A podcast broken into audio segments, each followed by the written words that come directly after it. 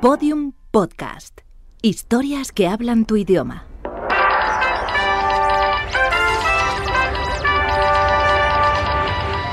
Esenciales. Grandes entrevistas.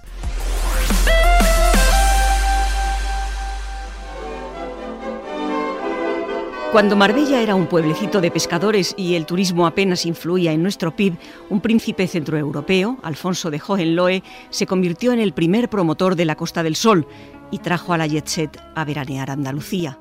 Esta entrevista se realizó en 1973, cuando España acababa de romper todos los récords de visitas gracias al boom turístico. Cuando pensó proyectar su genio sobre Marbella y dedicarse a la hostelería, ¿con qué contaba? Con el sol, sobre todo.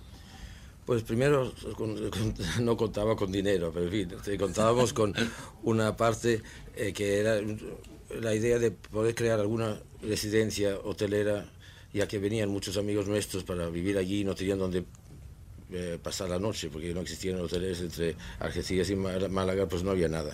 Contaba con que tendría que preparar una construcción fuera de serie.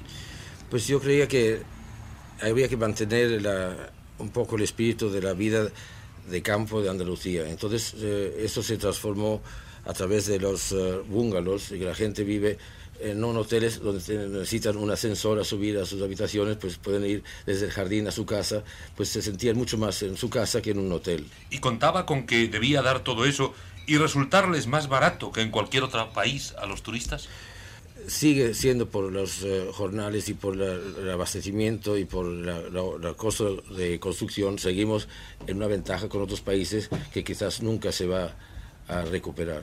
Siempre le ha interesado el turismo de dinero. Son los que atraen luego el turismo de las masas. El turista de dinero no es fiel.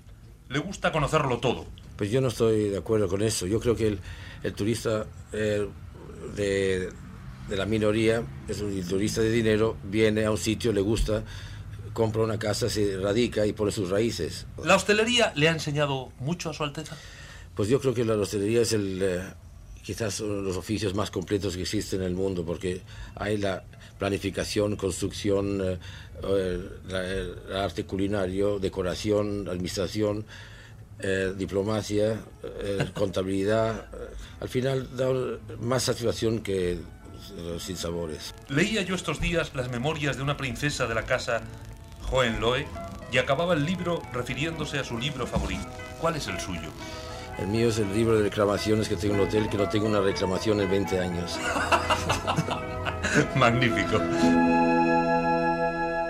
Síguenos en Twitter, arroba podiumpodcast y en facebook.com barra podiumpodcast.